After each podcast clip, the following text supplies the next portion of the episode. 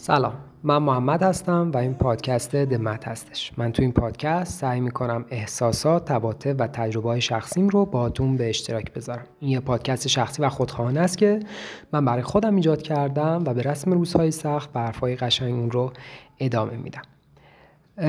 کتابی که می‌خوام معرفی کنم کتاب تلو تلو خوردن در خوشحالی است. نوشته آقای دن گیلورد. اسم انگلیسی کتاب از Stumbling on Happiness. و اینکه خود دنگیلبرت یه روانشناس خیلی فوقالعاده است داخل هاروارد که یه سری تحقیق فوقالعاده قشنگ رو تو زمینه های خوشحالی و تصمیم ها تصمیم هایی که ما روزانه می‌گیریم انجام داده و یه بخشی از این چیزی که می‌خوام امروز براتون صحبت کنم. بخش از صحبت های خود دنگیلبرت و بخشی از کتابش است خطی که قرار پیش ببریم رو توی سه قسمت من تقسیم می‌کنم. قسمت اول اینجوری میریم جلو که روانشناسی ما خود ما در آینده. یعنی اینکه در هر مرحله از زندگی ما همیشه یه سری تصمیم می‌گیریم که این تصمیم ها زندگی ما رو تو آینده تغییر میدن. بعضی وقتا هست که این زندگی که ما تو آینده یعنی این تصمیمی که من الان گرفتم و تغییری که تو آینده کردم همیشه برای من رضایت بخش نبوده. مثل حالتی که آدمای جوون پول خوبی میدن تا تتوهاشون رو پاک کنم به جاش تینیجرها یه پول هنگفتی میدن تا تتوهای احمقانه بزنن. آدمای میان سال دغدغه و عجله طلاق دارن و شیفته اینن که آدمایی که دارن آدمی که دارن باش زندگی می‌کنن رو بذارن کنار ولی جوونا عجله این رو دارن که ازدواج کنن و زندگی زناشویی رو شروع کنن یه جورایی. میان سالها تلاش می‌کنن چیزی رو از دست بدن که دقیقا جوانها در تلاشن که به دستش بیارن. چرا؟ پس تصمیمی بگیریم که ورژن آینده ما ازش پشیمون باشه. یکی از دلایل قانع کننده ای که این تصور غلط از زمان رو به ما میده اینه که ما داخل توهمی هستیم که بهش میگیم تاریخ شخصی ما. و ما احساس می‌کنیم که همه چیز تموم شده است و به آخر رسید آخر خطش رسیده. همین اواخر احساس می‌کنیم که مثلا همین یکی دو سال آینده یه سری تغییرات کردیم از لحاظ شخصیتی و این تغییرات دیگه آخرین تغییرات ما بوده.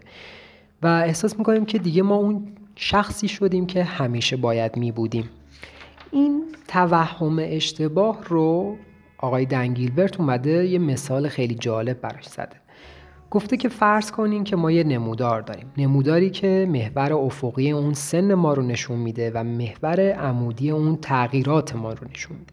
پس چیزی که ما باید از این نمودار برداشت کنیم اینه که تغییرات ما نسبت به سنمون چجوریه؟ فرض کنین ابتدای نمودار رو ما از 18 سالگی شروع کنیم. سن 18 سالگی جایی که یه خورده شخصیت ما کامل شده و تا سن 58 یا 68 سالگی که آخرای عمرمون میشه و دیگه خیلی تغییر کردن برامون سخت میشه اون رو بررسی کنیم.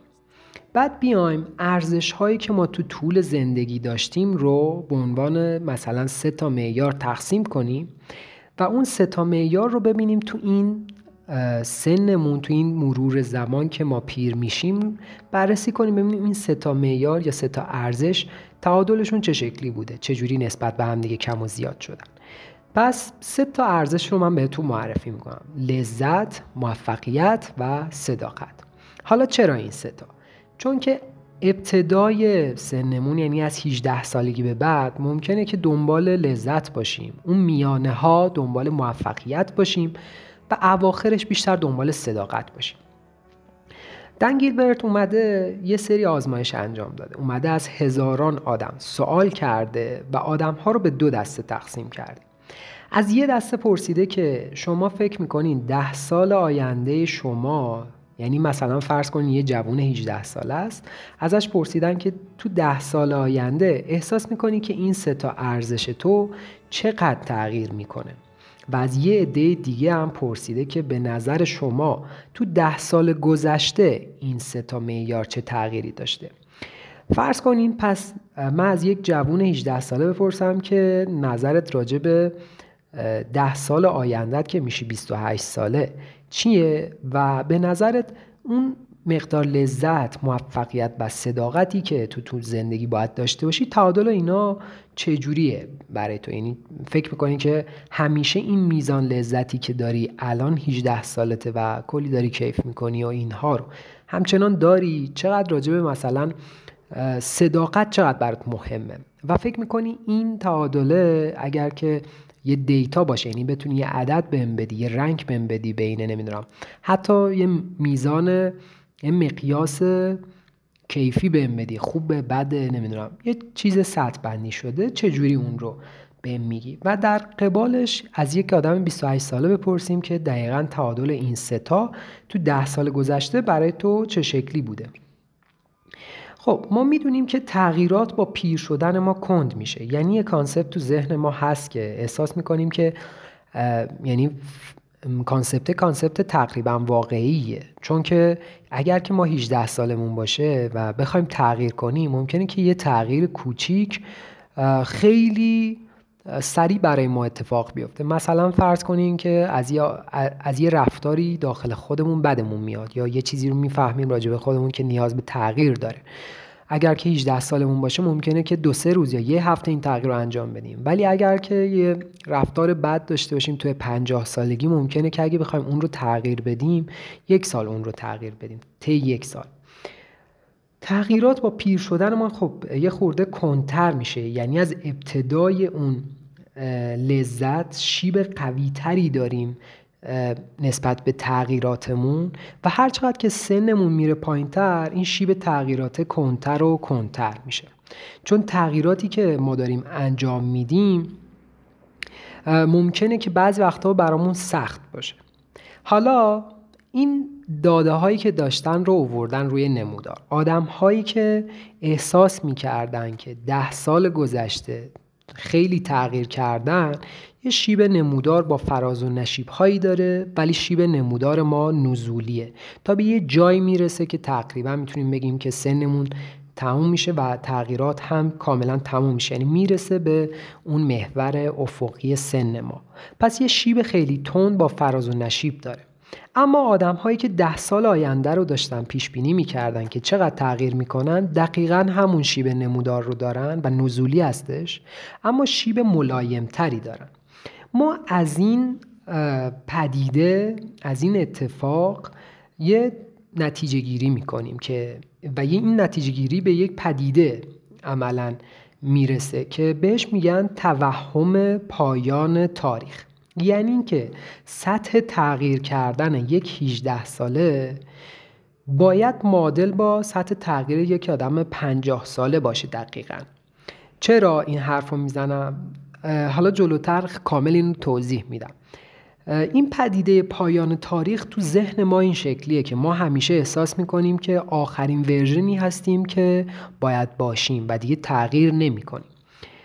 اما این دقیقا برای همین مثال صدق نمی‌کنه. یعنی برای مثالی که آدم ها بیان سطح لذت موفقیت و صداقت رو بگم.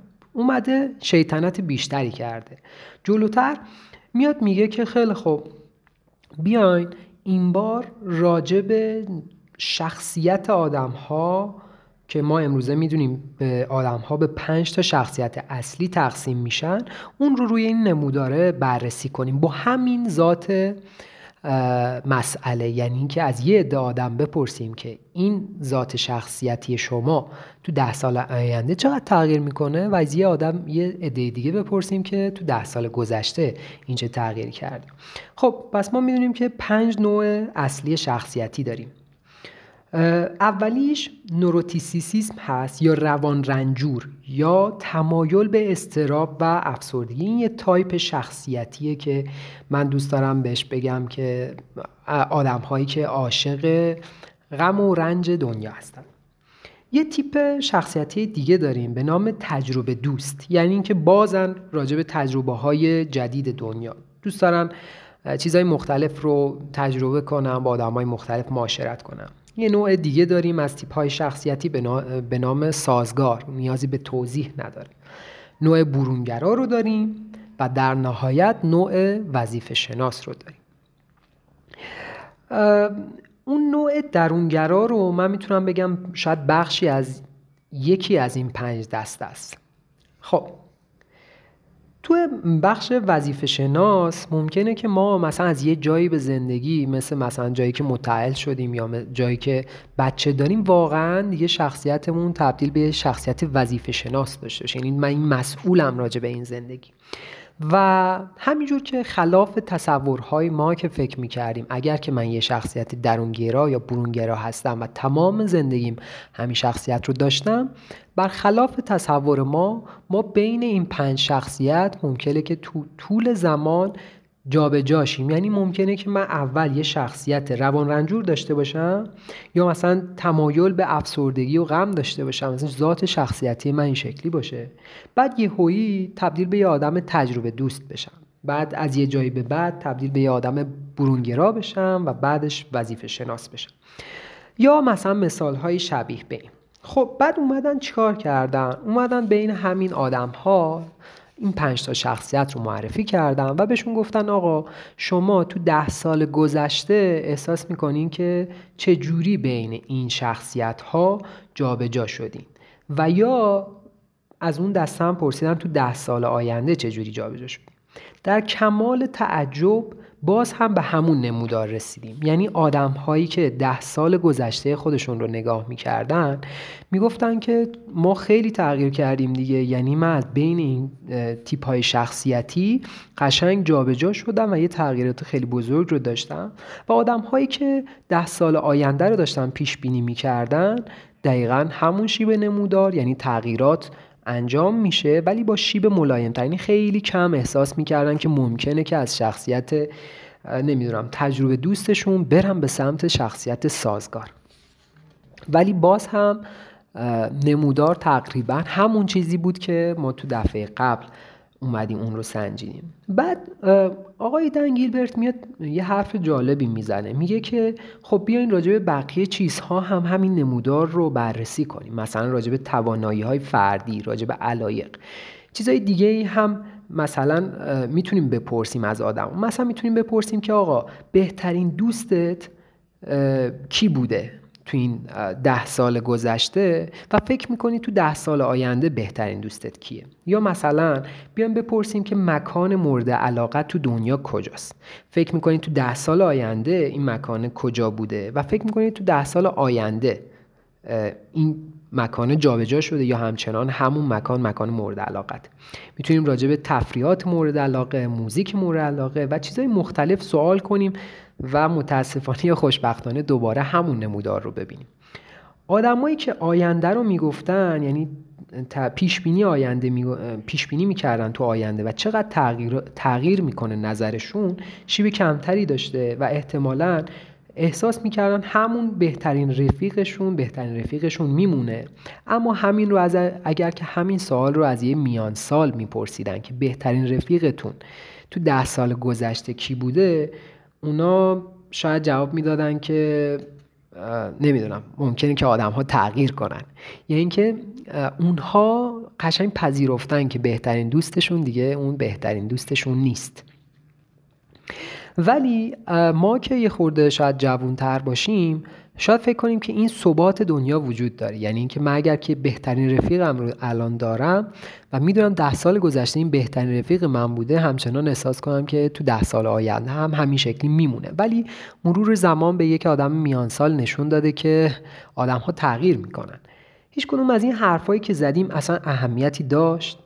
آیا آیا این چیزی که ما داریم پیش بینی می‌کنیم یه پیشبینی درسته پیشبینی غلطه. این پیشبینی اصلا به ما کمک می‌کنه که ما بفهمیم چیزی راجع به زندگی.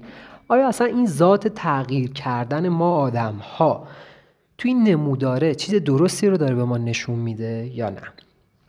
خب حالا می‌خوام به یه مثالی بهتون بزنم که این مثاله نشون بده که چرا این حرف ها حرف های با اهمیتی بودن. این پدیده که ما تصمیم گیری می‌کنیم و از طریق های مختلف تحت تاثیرش قرار میدیم رو می‌تونم توی یه مثال خیلی ساده بهتون بگم که چرا این تغییر و این تصمیم گیری زندگی ما رو تحت تاثیر قرار میده. اومدن یه آزمایش نشون دادن. این مثال مثال خیلی قشنگه از یه سری آدم پرسیدن که آقا ترک مورد علاقه زندگیتون کدوم بوده؟ و به نظرتون این ترک همچنان تو ده سال آینده هم ترک مورد علاقتون هست یا نه؟ و اگر که هست حاضرین که الان بلیت کنسرت اون آدم رو بخرین و ده سال دیگه بریم کنسرتش. خب. و برعکسش از یه سری آدم دیگه پرسیدن که دوتا مثال رو داشته باشیم. ترک مورد علاقت کیه؟ یعنی خواننده اون ترکی که از اون موزیسین دوست داری از اون خواننده دوست داری دقیقا کدوم ترکه؟ و تو ده سال پیش تا الان بوده و دوست داری که الان بلیتش رو بخری و ده سال بعد بری کنسرتش. اومدن این رو دوباره تو همون مثال قبلی بین دو دسته آدم بررسی کردن. الان ترک مورد علاقت چیه و فکر می‌کنین تو ده سال آینده این اتفاق چی میفته یا ترکی که تو ده سال گذشته اون رو دوست داشتی و الان دوست داری بری به کنسرت اون فرد؟ خب در کمال تعجب این بار اومدن میانگین گرفتم و دیدن که آقا اگر که من یه کنسرت رو بخوام الان پولش رو بدم و ده سال دیگه برم به اون کنسرت. میانگین پولی که یعنی بیشترین پول. آدم ها ممکنه مثلا بگن این خواننده من اینقدر دوستش دارم که پول خیلی زیادی میدم. یا بعضیا بگن نه مثلا ممکنه که پول زیادی ندم. ده سال آینده اصلا معلوم نیست چه اتفاقی بیفته. ممکن دیگه مثلا از اون خواننده یا از اون ترک خوشم نیاد. من خودم هم همینجور تغییرات. البته موزیک های خواننده ها و موزیک های بودن که من دوستشون داشتم. ولی مطمئنم که یعنی این داخل خودم این حرف دارم می‌زنم. یه ترک وجود داشت که من ده سال گوشش میدم و اگر که همچنان برم کنسرت کنسرت اون فرد همچنان همون آهنگ رو دوست دارم. ولی ترک های بودن که قشنگ من عاشق اون ترک ها بودم و الان حتی حاضر نیستم گوششون کنم. اگر گوششون می‌کنم صرف اینه که یه خاطره ای از گذشته است نه اینکه من عاشق اون ترک و اون خواننده هستم. و بدون اتچمنتی نسبت به خاطره دارم این حرفو می‌زنم. یعنی ممکنه که یه موزیک ذات اون موزیک برای شما خاطره داره. خب؟ اینو در نظر بگیرید یک موزیکی که شما دوست داری بری اون رو کنسرتش گوش کنی.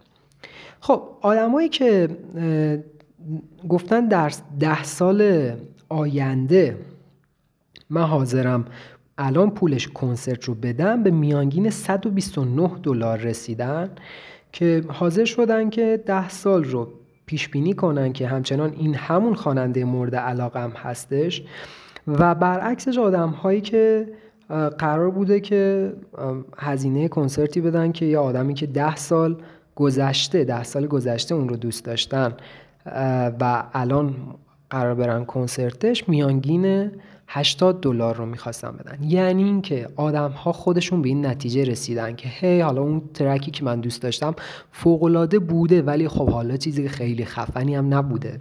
ولی بعضی از آدم ها گفتن که نه این ترک فوق است که من همین الان پیش خریدش کنم که ده سال دیگه برم جا. یعنی این شوق رو داشتن که دقیقا این ترک ترکی که من ده سال آینده هم ممکنه که باز گوشش بدم.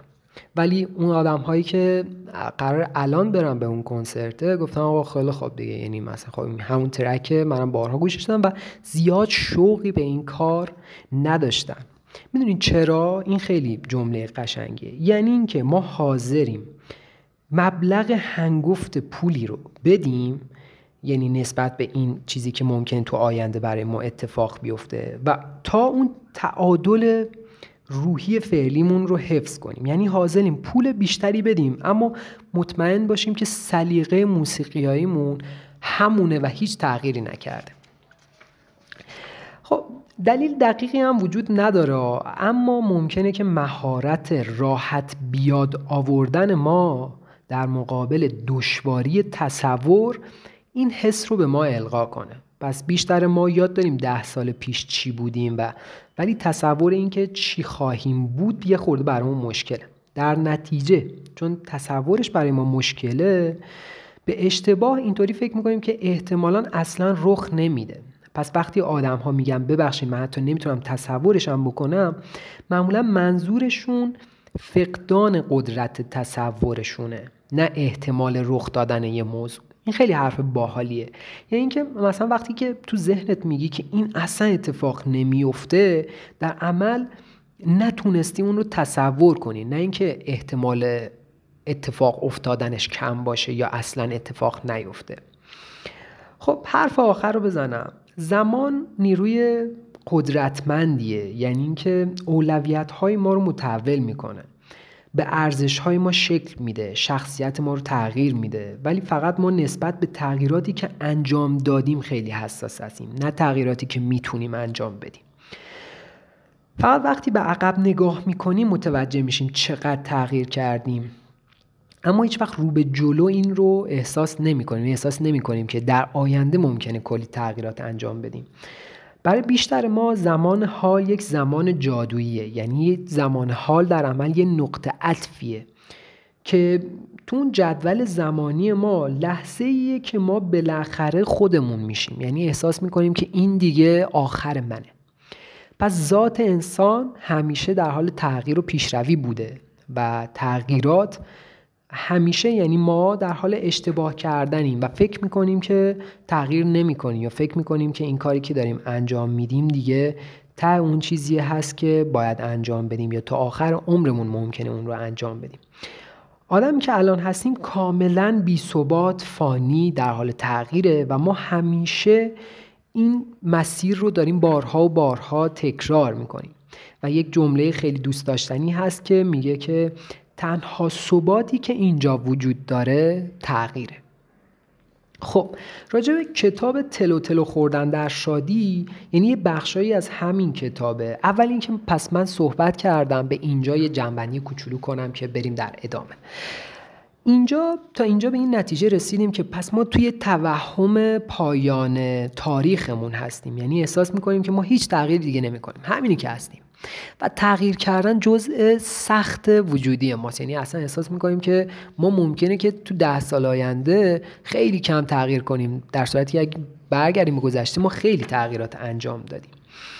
و می‌خوام راجع به قسم قسمت دوم این داستان این کتاب صحبت کنم. پس بیاین این تصورات کهنه از تغییر کردن رو بذاریم کنار و بدونیم که ما تو لحظه می‌تونیم تغییر کنیم. تو لحظه می‌تونیم یه تصمیم بگیریم و پای اون تصمیم بمونیم و زندگی ما تو آینده واقعا تغییر کنه. و تغییرات توی 18 سالگی هیچ فرقی با تغییرات توی 50 سالگی نمی‌کنه. یعنی اگر که الان تصمیم گرفتم که این کار انجام ندم و تغییر کنم هیچ فرقی نمی‌کنه با این تصمیم رو تو 50 سالگی بکنم و واقعا اون تغییر رو انجام بدم. حتی از لحاظ زمانی هم فرقی نمی‌کنه. یعنی شما فقط باید اون ثبات و پایداری رو داشته باشید بریم سراغ قسمت دوم. ما می‌دونیم که توی طی تکامل سالیان یعنی دو میلیون سال گذشته مغز ما تقریبا سه برابر شده. یعنی مغز دو میلیون سال پیش یا همون مغز همو هابیلیس حدود نیم کیلو بوده و تا الان به مغز یک کیلو نیمی خودمون رسیدیم که الان بین گوشامون قرار داریم. این مغز بزرگتر اصلا به چه درد این طبیعت میخورده؟ اصلا این همه طبیعت زحمت و تدارکات چیده و این همه تکامل رسیده به اینجا که مغز من سه برابر بشه که چی؟ حالا چه گلی به سرم بزنم با این سه برابر شدنش؟ در عمل به این معنی نیست که وقتی که مغز سه برابر بزرگتر شده فقط سایز و اندازش بزرگتر شده بلکه ساختار جدیدی بهش اضافه شده. یکی از دلایل اصلی که مغز ما اینقدر بزرگ شده یه قسمت جدیدی وجود داشته که همون قسمت پشت پیشانی است که من بارها این بخش زیبای مغز رو تو پادکست و تو اپیزودهای مختلف راجبش حرف زدم. این قشر پشت پیشانی کاری انجام می‌داده که دردسر بزرگ کردن جمجمه و تمام دردسرهایی که ما تا اینجا کشیم تا به این تکامل رسیدیم رو تو یه چشم هم زدن از دید تکامل توصیف می‌کنه برامون. پس مشخص شده این قسمت پشت پیکانی پیشانی داره یه غلطی می‌کنه که هیچ کدوم از اجداد ما نمی‌تونستن این کار رو انجام بدن و اینو اصلا این قابلیت رو نداشتن یکی از مهمترین کارهایی که این قسمت پشت پیشانی انجام میده شبیه سازی تجربه ما ما انسان هست. یعنی شبیه سازی چیزی که همون تو تخیل ما می‌تونیم اون رو تصور کنیم همجور که می‌دونیم خلبان ها برای اینکه تمرینات رو انجام بدن ما اونها رو داخل شبیه ساز پرواز قرار میدیم. تا اگه یه اشتباهی قرار رخ بده تون مسیر آموزششون توی شبیه ساز اون رو انجام بدن نه تو پرواز واقعی. پس انسان ها این قابلیت رو دارن که قبل از اینکه یه تجربه واقعی داشته باشن بتونن اون رو تو مغزشون شبیه سازی کنن. این کاریه که هیچ کنون از اجداد ما نمی‌تونستن بکنن دیگه درسته؟ و هیچ حیوان دیگه هم نمی‌تونه این کار رو انجام بده. این سازگاری بینظیر رو تصور کنین که ما علاوه بر انگشت های قابل تقابلی که داریم قامت ایستاده که داریم زبان تکلمی که داریم و این قابلیت وحشتناک باعث شده که ما چی از توی جنگلا بیایم بیرون و بریم تو فروشگاه های زنجیره ای پس همین قابلیت جالب باعث شده که اگر که همین الان که داریم به پادکست گوش میدیم بستنی با طعم جگر و پیاز رو اگر که یه فروشگاه یا یه بستنی فروشی اون رو داشته باشه شما بدون اینکه طعم جگر و پیاز رو بتونین حتی یه بار امتحانش کنی یعنی این شکلی نبوده که یه فردی بیاد این بستنی رو بسازه بعد بگه اق چه مزه سگی می‌داد و دیگه اون رو نسازه. ما همینجور که الان نشستیم می‌فهمیم که تصور این رو می‌تونیم داشته باشیم که این طعم طعم مناسبی نیست. پس قدرت این که مغز می‌تونه چه چیزهایی رو شبیه سازی کنه خیلی وحشتناک. حالا می‌خوام شما رو ببرم داخل یه مثال فوقالعاده. دو تا تصویر رو می‌خوام تو ذهنتون داشته باشین. تصویر اول یه آدمیه که تو لاتاری 314 میلیون دلار برنده شده و یه چک دریافت کرده و با خوشحالی چک رو بغل کرده و داره کیف می‌کنه. تصویر دوم یه آدمیه که یه فردی روی ویلچر نشسته و قطع نخواه و یه فرد دیگه ای داره سعی می‌کنه اون رو داخل ماشین قرار بده. خب حالا می‌خوام از شما یه سوال بپرسم. به نظر شما سطح شادی این دوتا آدم تو یک سال آینده چه شکلی؟ یعنی اون فردی که لاتاری برنده شده یک سال آینده چقدر شاده؟ و اون آدمی که رو ویلچره و الان قطع نخاع شده یک سال آیندهش چقدر شاده؟ اصلا این تصور این تصویری که الان من بهتون گفتم تصورش کنی اصلا نیاز به فکر کردن نداره شما سر time یعنی همون لحظه که من گفتم میگین که خب همون آدمی که لاتاری برنده شده قطعا باید یک سال آینده آدم شادتری باشه.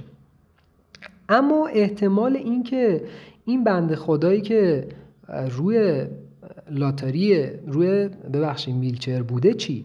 اون چقدر شاده؟ یه نمودار فرضی پس تو ذهنمون اومد. یعنی قبل از اینکه اصلا ما بفهمیم عدد و رقم چیه تو نمودار فرضیمون گفتیم پیش خودمون اینی که شاده مثلا 60 درصد تو یک سال آینده خوشحاله و اونی که رو ویلچره 20 درصد. و سطح شادیشون رو یه جوری تو ذهنمون با هم دیگه قیاس کردیم و گفتیم آقا قطعا اون یکیه. اما واقعیت این که یک سال بعد از اینکه فلج شدی و یک سال بعد از اینکه برنده لاتاری شدی تفاوت قابل ملاحظه تو میزان شادی آدم ها نداشته یعنی این تحقیق رو که انجام دادم فهمیدن که آقا برخلاف این چیزی که ذهن داره تصور می‌کنه کاملا سطح شادی اینا پنجا پنجا یعنی قشنگ همون میزان که این شاد یک سال آینده شاده همون میزان هم اون بنده خدا روی بیلچره همون میزان شاد. شادی شنید سطح شادی اون تو یک سال آینده هیچ فرقی نکرد. پس این تصور غلطی که ما قبل از اینکه اصلا بفهمیم نتیجه داستان چیه یه پدیده است به نام انحراف ناشی از تاثیر جایی که باعث میشه شبیه ساز مغز ما اشتباه کنه. این پدیده باعث میشه اون شبیه ساز قبل از اینکه نتیجه واقعی رو ببینه یه نتیجه تخمینی اشتباه به ما جلوه بده. پس ما دائما تو مغزمون شبیه ساز برنده و بازنده داریم. مثلا تو انتخابات قبل از اینکه مثلا نتیجه رو ببینیم قشنگ مطمئنیم که این آدم با این حرف و با این پرستیش قطعا برنده است در صورتی که این اتفاق نمیفته یا مثلا راجع به از دست دادن همسرمون یا از دست دادن یه فرد عزیز تو زندگیمون ممکنه همین قیاس رو انجام بدیم و همین سطح رو تخمین بزنیم در صورتی که اون سطح ناراحتی سطح واقعی که ما اصلا توقع داشتیم اون نباشه. یا مثلا می‌تونیم راجع به یه موفقیت شغلی موقعیت شغلی یا قبول شدن توی یه آزمون یا رد شدنش بیایم تو ذهنمون یه شبیه سازی انجام بدیم. بگیم که من مثلا با اون شواهد با اون اتفاقا با اون حسی که اون لحظه دارم احساس می‌کنم که اون این اوکی من برنده شدم تو موقعیت اون آزمونه ولی که بعد که نتیجه رو ببینیم شاید مثلا اون چیزی که نباشه که ما تصور می‌کردیم. خب پس ما یه پدیده رو اینجا معرفی کردیم به نام انحراف ناشی از تاثیر اون تصور اشتباه ما. یه مطالعه فوقالعاده وجود داره که چطور فاجعه های مهم زندگی به زندگی افراد تاثیر می‌ذاره. مطالعات نشون داده که اگر که بیش از سه ماه از یک یه وقایع خیلی تلخ تو زندگی ما بگذره ما دیگه تقریبا می‌تونم بگم تو سطح شادیمون تاثیر آنچنانی نداره. یعنی اینکه مثلا من یه رخداد خیلی بد تو زندگیم افتاده. سه ماه بعدش سطح شادی من یه جایی وایساده و اصلا اون چیزی که من تصور می‌کنم که دیگه من نمی‌تونم آدم شادی باشم و دیگه نمی‌تونم بخندم و خوشحال باشم سه ماه بعد اصلا همچین چیزی وجود نداره و تقریبا می‌تونم بگم سطح شادی من همون چیزی بوده که قبل از اون رخ داد بوده. حالا چرا؟ یه بند خدایی به نام سر توماس سر توماس براون در سال 1642 یه نوشته از خودش به جا گذاشته. نوشته من شادترین انسان زنده هستم. و این دست نوشته اینجوری شروع میشه. من درون خودم چیزی رو پیدا کردم که فقر رو به ثروت و بدبختی رو به خوشحالی تبدیل کنم. من کمتر از آشیل آسیب پذیرم و بخت بد حتی یک نقطه ضعف هم در من نخواهد یافت. این مرد عجیب انگار که یه دستگاهی تو سرش پیدا کرده که این کار رو براش انجام می‌داده. یعنی احساس می‌کرده که می‌تونه قدرت, قدرت نقطه ضعف ها رو به یه چیز فوق العاده تبدیل کنه. می‌تونسته فقرش رو به ثروت تبدیل کنه. می‌تونسته ناراحتیش رو به شادی تبدیل کنه. احساس کرده که یه دستگاه فوق تو مغزش پیدا کرده که این دستگاه انگار که عمیقا زیر اون لایه غیر هوشیارش وجود داشته و یک کار رو انجام می‌داده. به عنوان یک سیستم ایمنی ناخودآگاه که کمک می‌کرده دنیا رو از دید دیگه ببینه. جوری که شاید احساس کنه بتونه حس بهترین راجع به دنیای بیرون داشته باشه. جایی که توش زندگی می‌کنه واقعا. پس سر توماس چیزی می‌دونسته تو سال 1642 که ما ازش بیخبریم. یعنی اینکه به این نتیجه تو زندگیش رسیده که ما شادی رو عملا می‌سازیم و خیال می‌کنیم که شادی رو به دست میاریم. چند تا مثال قشنگ اینجا ورد می‌زنه. یه بازی خیلی احمقانه اینجا وجود داره که من سه تا جمله رو از نیویورک تایمز برای شما می‌خونم. و میریم همون پدیده قبلیه رو با همدیگه بررسی می‌کنیم. می‌خوام بهتون نشون بدم که بعضی وقتها ما تصوری اشتباه از چیزی داریم و احساس می‌کنیم این غم و اندوه غم ناگزیریه یا مثلا موندگار برای من. و ذهن این تصور اشتباه رو داره و این تصویر رو با خودش ادامه میده. بعض وقتها هم راجب شادی ممکنه این کار رو انجام بدیم. اما می‌خوام راجب ذات شاد بودن و ذات تغییر کردن با هم دیگه حرف بزنیم. سه تا جمله معروف داخل نیویورک تایمز رو دن گیلبرت شروع می‌کنه. جمله اول اینه. من حالا خیلی وضعیت بهتری به لحاظ جسمی و مالی و روحی دارم و از هر نظر دیگه الان بهترم. جمله دوم مال یه آدم دیگه است که میگه من حتی برای یک لحظم پشیمان و متاسف نیستم. و جمله سوم رو یه،, یه فرد دیگه میگه که این جمله اینجوری شروع میشه این تجربه خیلی عالی بود و من فکر می‌کنم به خیر و صلاح من بود. سه تا جمله مثبت و ذاتن شاد رو مثال می‌زنه و بعد میگه که جمله اول یعنی جمله که من حالا خیلی وضعیت بهتری دارم و از لحاظ جسمی روحی و مالی و از هر نظر دیگه الان بهترم مال آقای جیم رایت رئیس خانه نمایندگان آمریکا بوده که با سرفکندگی به خاطر یک جمهوری خواه جوان که میاد دستش رو انگار رو می‌کنه و میاد بهش مثلا اتهام می‌زنه که آقا شما یه سری معاملات مشکوک داشتین باعث میشه که جیم رایت استعفا بده. این آقا اول اینکه یه آدم فوق ثروتمند بوده تو آمریکا حالا جلوتر بیشتر توضیح میدم. همه چیزش رو بعد از اون اتفاق از دست میده. یعنی قدرتمندترین دموکرات آمریکا تمام پول قدرت ثروت و هر چیزی که داشته رو از دست میده تماما. چند سال بعدش میاد این جمله رو میگه که من حالا وضعیت بهتری دارم. یعنی حتی از لازم مالی و جسمی هم از قبل بهتر شدم. جمله دوم رو موریس بکام میگه. موریس بکام وقتی که از زندون آزاد میشه 78 سال داشته. یعنی اینکه 37 سال از عمرش رو توی زندان بوده. توی زندان لویزیانا بوده و به خاطر جرمی که اصلا مرتکب نشده. بعدها یعنی بعد از 37 سال با مدارکی که از ای و شواهد موجود پیدا شده اون رو تبرئه کردن. و آقا بعد از 37 سال که آزادش کردن تنها جمله‌ای که گفته این بوده من حتی یه لحظه هم پشیمون نیستم و این یه تجربه بی‌نظیره. جمله سوم مال هری اس لدرمنه مال سال 1949 یک مقاله توی یک روزنامه این بنده خدا آقای هری اسلدرمن می‌خونه به نام و این مقاله باعث باعث یه جرقه توی ذهنش میشه. مقاله رو که 1949 می‌خونه راجع به همبرگر فروشی بوده که متعلق به دو تا داداش به نام مکدونالد.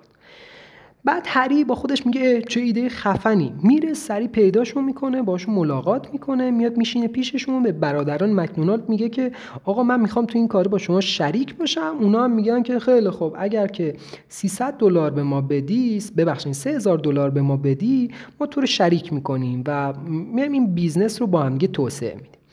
هری پا میشه میره نیویورک و داداشی داشته که تو بانک سرمایه گذار بوده و به حال می‌تونسته کمک کنه که این یه وام 3000 دلاری بگیره. بعد این رو مال 1949 یعنی 3000 دلار عدد وحشتناک زیادی بوده. وام بگیره و به برادرش میگه که آقا من همچین وامی می‌خوام که 3000 دلار شما به من بهم بدی. من برم توی مکدونالد با برادران مکدونالد روی همبرگر سرمایه گذاری کنم. داداشش میگه که کدوم احمقی همبرگر می‌خوره. خب برادرش بهش وامه رو نمیده. شیش ماه بعد همین فکر به ذهن ری کروک می‌رسه. این ایده که به ذهن ری کروک می‌رسه الان ما می‌دونیم که آره مردم مثل سگ همبرگر می‌خورن. و ری کروک برای مدت خیلی طولانی ثروتمندترین مرد آمریکا بود و به عنوان آخرین مثالی که من می‌تونم بزنم راجع به درامر بیتلزه درامر بیتلز که اولین درامرزی بوده که اولین درامری بوده که با بیتلز کار می‌کرده بعد از مدت ها بیتلز میاد گروه بیتلز میاد اون رو میفرسته دنبال نخود سیاه. و یه درامر دیگر حالا یه داستانایی این وسط وجود داره که حالا نمی‌خوام طولانی شه خیلی سریع میرم سراغ اصل مطلب. میان اون رو با یه درامر دیگه جایگزین می‌کنن و از شانس بد این درامر بند خدا این این بند موسیقی تبدیل به بندی میشه که دنیا رو تغییر میده و دنیا اون رو می‌شناسه و همه اونها رو ستایش می‌کنن. بعدها میان از این درامره می‌پرسن و میگن که نظرت چیه؟ یعنی اگر که میموندی تو اون بند بهترت نبود. در اون چی میگه؟ یعنی جواب آخر این بوده که اون میگه که نه من الان همچنان خوشحالم و از اینکه این انتخاب رو همین جوری داشتم راضیم. خب من سه تا مثال زدم. بیایم ببینیم سه تا چهار تا مثال زدم. بیایم ببینیم که اصلا ما از این تجربه ها چی به دست میاریم. از تجربه اولی می‌تونیم این نتیجه رو بگیریم که ثروت و قدرت و پرستیج رو به دست بیار بعدم از دستش بده و همچنان شاد باش. تو تجربه دوم می‌تونیم بگیم هر چقدر که از عمرت رو می‌تونیم. برو تو زندان بگذرون اما همچنان می‌تونی شاد باشی. مثال سوم میگه که سعی کن یکی رو فوقالعاده پولدار کنی و خودت بدبخت باشی یعنی پولی در نیاری و همچنان شاد باشی. و تو مثال آخری هم می‌تونی بگی می‌تونی حتی تو بیتلز هم نباشی و شاد باشی. ببین چقدر فوق العاده است. یعنی این مثال ها این مثال ها با به آدم یک concept ی از شادی رو میده که بفهمیم که ممکنه که شادی ذاتی نباشه. یعنی من هم تو مثال آخر که دارم تصور می‌کنم یا همون مثال مکدونالد رو دارم تصور می‌کنم که ری کراک چه سودی و چه درآمدی داشت از این انتخاب. اصلا قابل قیاس نیست با چیزهایی که قبل از اون داشتم پس ما یک شادی تولید شده داریم. یعنی شادی که ما تو ذهنمون اون رو تصور می‌کنیم. یه بار دیگه خطی که تا اینجا با هم دیگه اومدیم رو بررسی کنیم. اولش اومدیم راجع به تغییرات حرف زدیم. که آقا ما چقدر احساس می‌کنیم که می‌تونیم تغییر کنیم یا نمی‌تونیم تغییر کنیم؟ و اومدیم یه سری چیزها رو بررسی کردیم و فهمیدیم که ما همیشه می‌تونیم تغییر کنیم در صورت اینکه تصور می‌کنیم که نمی‌تونیم کار رو انجام بدیم. یا برامون سخته. ذات تغییر سخته. بعد اومدیم گفتیم که خیلی خب ما یه قدرت یه سوپر پاور داریم به نام قدرت تصور. و می‌تونیم یه سری چیزها رو قبل از رخدادش تصور کنیم. می‌تونیم تصور کنیم که مزه بستنی جگر و پیاز اصلا مزه جالبی نیست قبل از اینکه اون رو امتحان کنیم. می‌تونیم راجع به سطح خوشحالی و سطح ناراحتیمون یه تصوری داشته باشیم و ممکنه که این تصور گاهن ما رو به اشتباه بندازه. و بعدش هم راجع به این صحبت کردیم که ممکنه که اون شادی که ما توقع داریم با اون تصوری که فکر می‌کنیم که باید داشته باشیم از اون رویداد متناقض باشه. یعنی اینکه فرض کنیم که اگر که من تو بیتلز نباشم من زندگیم به نابود شده. و یا بعضی وقتا فرض کنیم که اگر که من قطع نخوا شدم دیگه شادی برای من اتفاق نمیفته و این شادی ذاتی با اتفاقایی بوده که اصلا وجود داشته و من هیچ تأثیری توشون ندارم. اما الان به این نتیجه می‌رسیم که نه. شادی اکتسابی. یعنی من می‌تونم ذاتا شاد باشم و هم می‌تونم اون شادی رو درون خودم پیدا کنم و به دست بیارم. حالا راجع به اینکه چجوری این اتفاق میفته بیشتر صحبت می‌کنیم. فعلا تو این پادکست من بیشتر منظورم اینه که اول ببینیم چه مسیرهایی داریم اول ببینیم چه انتخابهایی داریم و چیکارا می‌تونیم انجام بدیم. بعدش راجع به بقیه چیزها حرف می‌زنیم. راجع به تصمیم ها می‌تونیم یه خورده با هم دیگه حرف بزنیم. اینکه چه تصمیمایی تو زندگی می‌گیریم و تصمیم اینکه الان شاد باشم و اینکه در آینده این شادی به من کمک می‌کنه یا نه. یعنی اگر که الان من یه تصمیم بگیرم آیا version آینده من یه version شاده یا نه یه چیزهایی شبیه به این هم می‌تونیم حرف بزنیم. ولی این برای اینکه حالا فکر می‌کنم طولانی شده این اپیزود این رو می‌ذاریم برای یه اپیزود دیگه و یه کوچولو من فقط جمع بندی می‌کنم. خب پس این از ذات تغییر کردن ما و ذات این که ما چجوری می‌تونیم تو آینده تغییر کنیم و الان تصمیم هایی رو بگیریم که آینده ما رو تحت تاثیر قرار بده.